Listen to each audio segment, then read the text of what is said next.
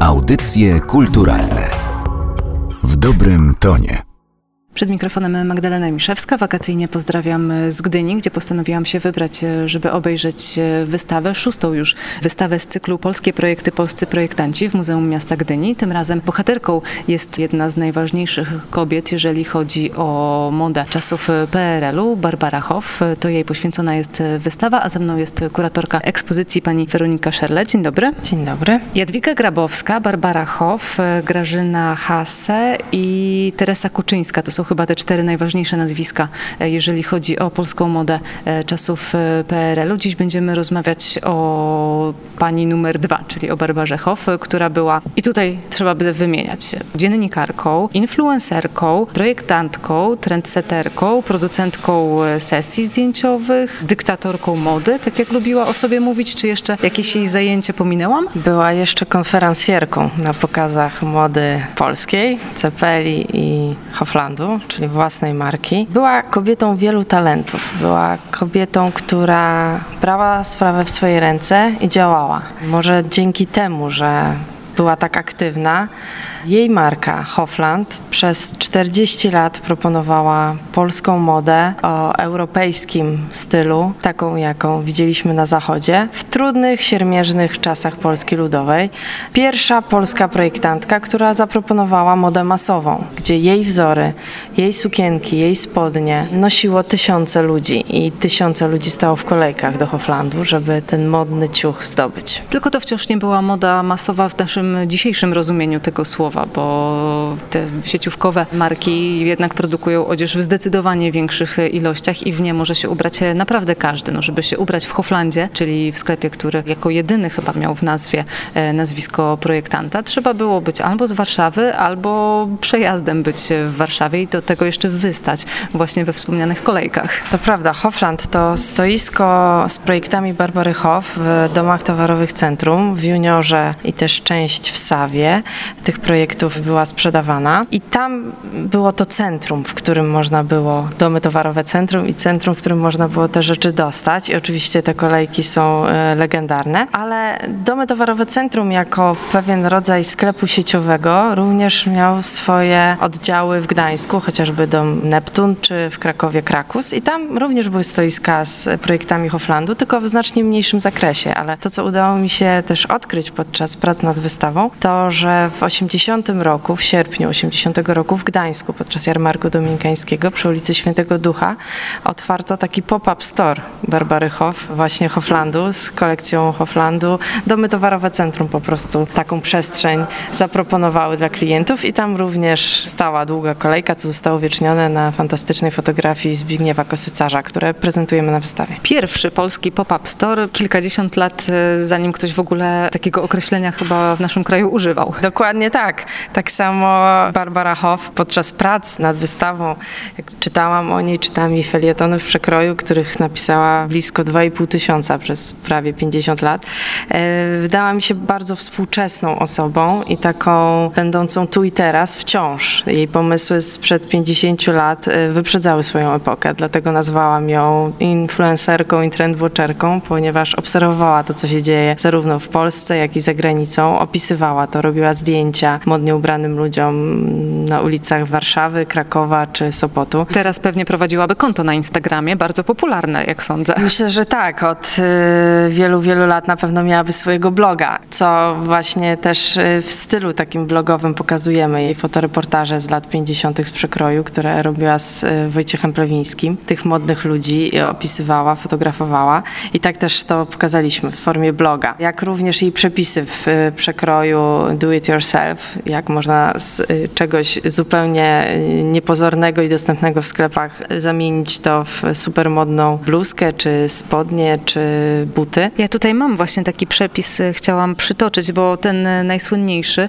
trumniaki z tenisówek, polegał na tym, żeby baletki zwane właśnie trumniakami sobie przygotować, wycinając odpowiednią część tenisówek i to wydaje mi się taki dosyć znany pomysł Barbary Hoff, ale bardzo ciekawy jest też ten, który pozwala stworzyć sweter z golfem z koszulki sportowej. To już nie jest takie oczywiste, jak to zrobić, a okazuje się, że wystarczą tak naprawdę trzy kroki i już e, koszulkę przekształcamy w sweter z golfem. Jest odpowiedni rysunek, e, który nam pokaże, że mamy obciąć rogi kołnierzyka, wszyć rozcięcie, które jest z tyłu, bo koszulę odwracamy tyłem. Tam wszywamy zamek i już mamy golf, który możemy sobie zapinać za pomocą zamka błyskawicznego. Podobno było trudno, jeżeli chodzi o przygotowania do tej wystawy. Wspomniałaś już, że Barbara Hoff jest taką kobietą bardzo współczesną i jest też e, cytat na wystawie, że ją interesuje tylko dziś, jutro i pojutrze i w związku z tym chyba niekoniecznie lubi wracać e, wspomnieniami do jakichś e, dawnych czasów i wcale nie zbiera wielu pamiątek związanych ze swoją pracą. Jak Muzeum Miasta Gdyni zaproponowało Barbarze Hoff wystawę, to absolutnie odniosła się do tego negatywnie. Powiedziała, że nic się nie zachowało, nic nie ma i po co do tego wracać. To już było, minęło. Po czym, jak zaczęłam zadawać jej pytania, w którym roku była taka kolekcja, w którym była inna, to odpowiedziała mi na każde moje pytanie, wszystko jest w przekroju. No to wzięłam przekrój i zaczęłam po prostu regularną kwerendę w nim robić. Od 1954 roku do 2002 ukazywały się felietony Barbary Hoff i tutaj właśnie dzięki temu, że wszystkie te numery są zdigitalizowane na stronie przekroju w archiwum, to mogłam z łatwością dotrzeć do wielu rzeczy, przeczytać, dowiedzieć się, y, połączyć fakty i potem już na każde pytanie z kolei Barbary Hoff, w którym roku coś było, ja odpowiadałam, że przecież napisałaś to w przekroju, więc ja się tego trzymam Schirm an. To już jest podstawa. I też właśnie dzięki Fundacji Przekrój bardzo dużo tych materiałów mogliśmy pokazać w bardzo dobrej jakości, bo pokazujemy okładki przekroju, na których występują projekty Barbary Hoff i całe strony felietonu, więc to też było dla nas ważne, bo ona równolegle pisała i publikowała swoje pomysły, swoje projekty, na początku od prototypów i pojedynczych kolekcji, potem już do tych wyprodukowanych przez profesjonalnych producentów, takich jak e, krakowskie zakłady odzieżowe, później Czy spółdzielnia Kora, które uszyły pierwszą kolekcję w 1967 roku sukienek sztruksowych. Ich zdjęcie jest na wystawie. To te słynne e, sukienki, które zostały wyprodukowane w liczbie ilu sztuk? 10 tysięcy, 10 wzorów po tysiąc każdy. I tak też na wystawie pokazujemy, jak ta droga projektowa Barbary Hoff się rozwijała. Od lat 50. w 56 roku pierwsze kolekcje w przekroju zostały pokazane do czasu zamknięcia Hoflandu do 2007 roku, czyli każda dekada od lat 50 do 2000 została przedstawiona i pokazujemy oryginalne projekty rysowane ręką Barbary Hoff, potem pokazywane w przekroju, fotografie, oryginały, które powstawały podczas licznych sesji zdjęciowych, filmy z pokazów i przede wszystkim oryginalne ubrania z Hoflandu, które pochodzą z kolekcji Muzeum Narodowego w Warszawie i Centralnego Muzeum Włókiennictwa. To są dwie instytucje, które mają największy zbiór odzieży Hoflandu i też była to przemyślana akcja, ponieważ kuratorka Ośrodka Wzornictwa doszła do porozumienia z Barbarą Hoff i wspólnie z domami centrum te kolekcje były przekazywane do muzeum już od lat 70., więc to też jest interesujące i ważne, że już wtedy wiedziano, żeby to zachować i te rzeczy są nienoszone z metkami, więc możemy je dzisiaj podziwiać na wystawie. Jest ich naprawdę sporo i to jest jeden z powodów, e, dla którego warto do Muzeum Miasta Gdyni się wybrać, ale ja chciałabym wrócić jeszcze do czasów, kiedy Barbara Hoff nie była projektantką, tylko była dziennikarką i opisywała tę modę, bo to, co jest dla niej charakterystyczne, to jej wykształcenie. Ona jest historyczką sztuki i sama wspominała, że dzięki temu była w stanie na podstawie naprawdę niewielu materiałów, bo ten dostęp do czasopism zachodnich był e, okrojony. E, mało tego, wszyscy w redakcji chcieli te czasopisma oglądać, więc e, nie można było sobie pozwolić na jakieś długie ich studiowanie. Ona potrafiła przyglądać się zdjęciom ubrań, tak jak przyglądała się na studiach dziełom sztuki i w ten sposób rozpracowywała, jak kształtują się trendy. Barbara Hoff jest znakomitą obserwatorką i ma niesamowitą pamięć do szczegółów, do detali, więc właśnie wprawne oko historyczki sztuki potrafiło wyłapać to, co jest istotne w modzie tego czasu. Wyjeżdżała za granicę, w Brukseli, w Londynie, w Paryżu obserwowała, co jest modne, potem to opisywała, rysowała w swoim charakterystycznym, prostym stylu te modne fasony, modne linie i potem sama chciała to przetworzyć na polską ulicę, na polskie warunki. Zawsze powtarzała, że na francuskach wszystko wygląda wspaniale, ale ponieważ one są wysokie i szczupłe, polska figura zupełnie jest inna, więc trzeba było to, co jest modne, również dostosować do figury Polek, więc na tym jej zależało. Czyli obserwowała i wiedziała, jak coś powinno wyglądać. Jako, że sama nie szyje, nie jest praktyczką, to potem musiała to wszystko przełożyć i z krawcami, krojczymi, modelarzami w tych wszystkich spółdzielniach, w których pracowała, a było ich ponad 50.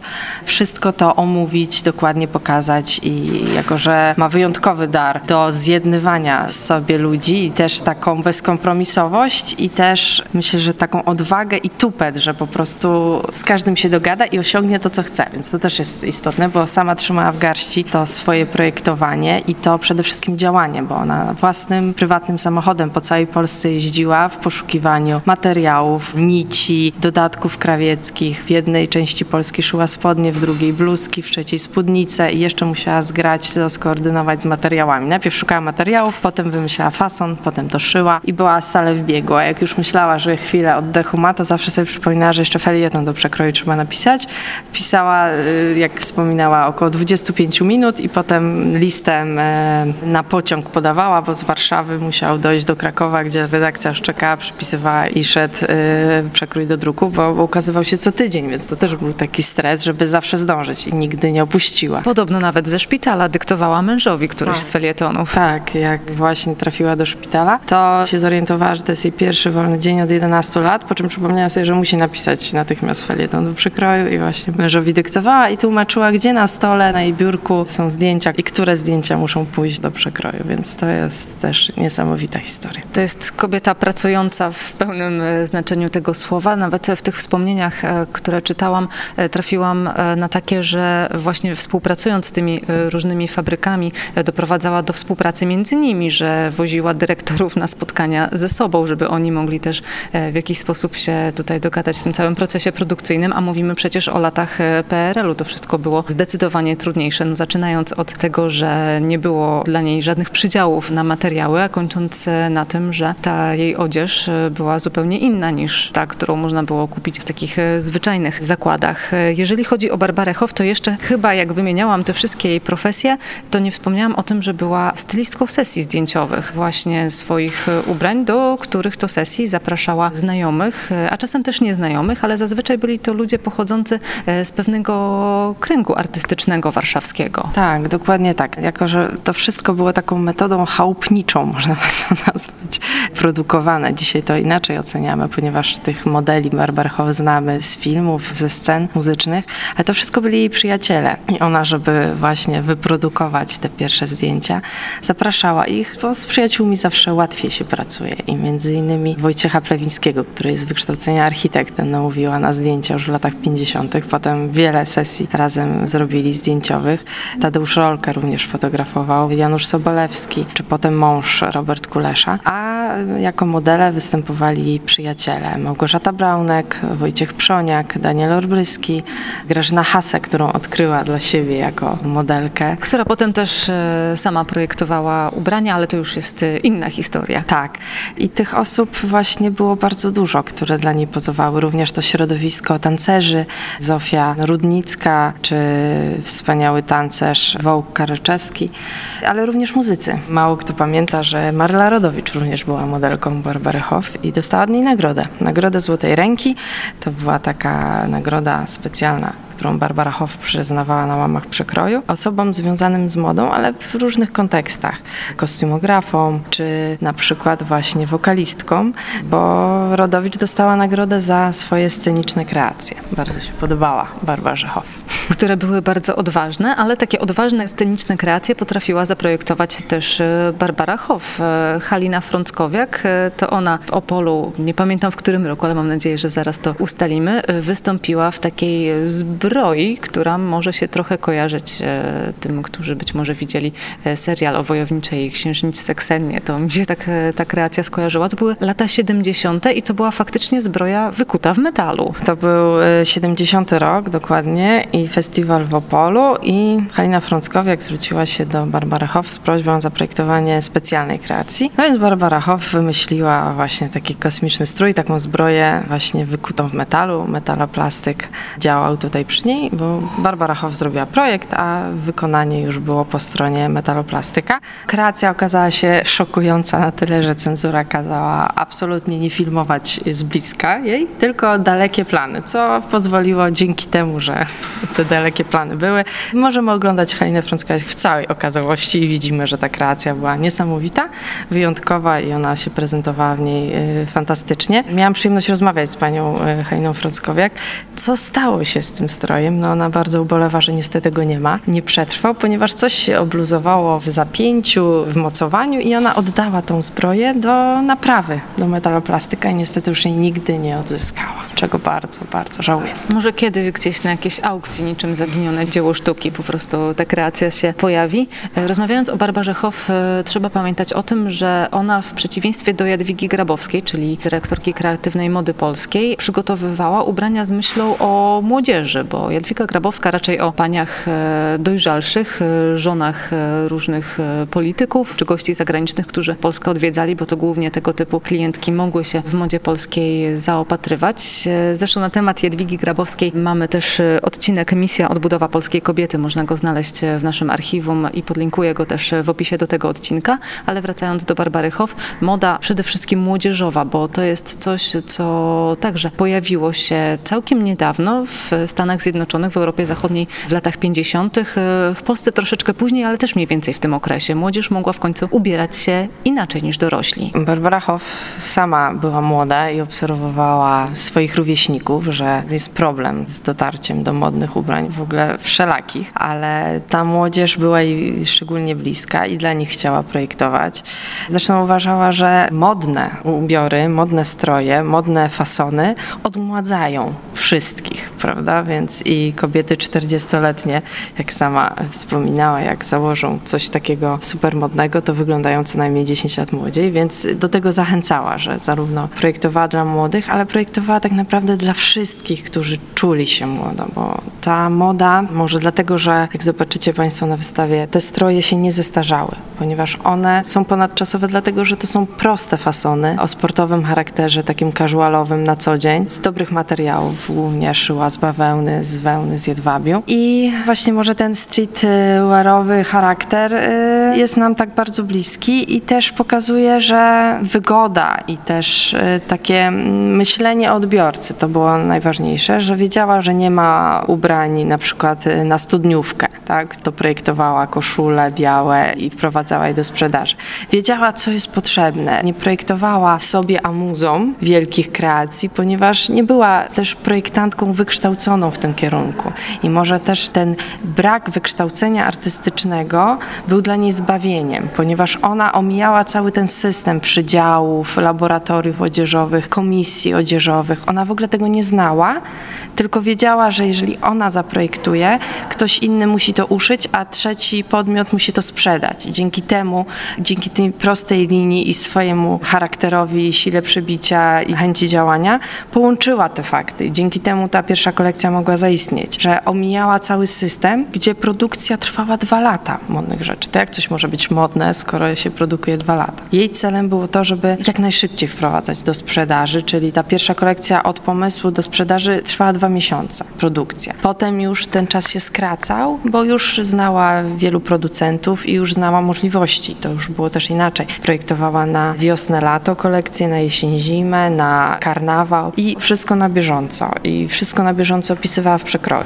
I dostrzegała też e, to, czego nie widzieli inni w e, tym, co było akurat e, dostępne na półkach, czy to w jakimś materiale, z którego okazywało się, że choć wcale nie był taki jak na zachodzie, to dało się z niego zrobić ubrania imitujące te zachodnie, czy to w jakichś fasonach, e, które w Polsce wcześniej były traktowane jako dosyć pospolite, a po artykule w przekroju okazywało się, że każdy chce mieć taki na przykład waciak. Wydaje mi się, że tutaj sednem jest to, żeby te ubrania miały modny krój. O to chodziło Barbarze Hoff, że nie sztuką jest wyprodukować modne rzeczy, jak się ma pod dostatkiem i materiałów, i wspaniałych y, krawców, i wszystko podane pod nos. To nie jest sztuka. Sztuką jest wymyśleć, jak można zrobić modne rzeczy z tego, co mamy dostępne na rynku. Czyli wchodziła do fabryki, wchodziła do spółdzielni, oglądała, co jest dostępne, tak? co już jest, co jest realne, co jest namacalne i z tego wymyślała, czy z tego będzie spódnica, spodnie czy sukienka, bo najważniejszy był ten modny krój, to co jest teraz istotne i ważne, a że te kroje były najczęściej bardzo proste, to potem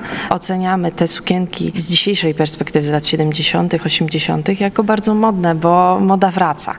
I jeżeli jest to prosty fason z dobrego materiału, to on się nie zestarzeje. Ja na przykład mam w swojej szafie spódnicę, która wygląda zupełnie tak jak ta, którą można znaleźć tutaj na wystawie, chociaż wcale nie jest e, z Hoflandu. Także zapraszamy do Muzeum Miasta Gdyni. Można się przekonać, co teraz mamy w swoich szafach i porównać e, z tymi ubraniami, które są tam prezentowane. Dziękuję bardzo za rozmowę. Bardzo dziękuję. Jeżeli chodzi o tematykę modową, to zachęcam do odsłuchania odcinków Fotografia mody w Polsce i styl życia w PRL-u, gdzie trochę też jest o tych modowych e, felietonach mowa. A jeżeli chodzi o Muzeum Miasta Gdyni i cykl Polskie Projekty Polscy Projektanci, to w odcinku Karol Śliwka, współtwórca Polskiej Codzienności, znajdziecie rozmowę na temat e, poprzedniej odsłony tego projektu, czyli twórczości właśnie Karola Śliwki. Audycje kulturalne w dobrym tonie.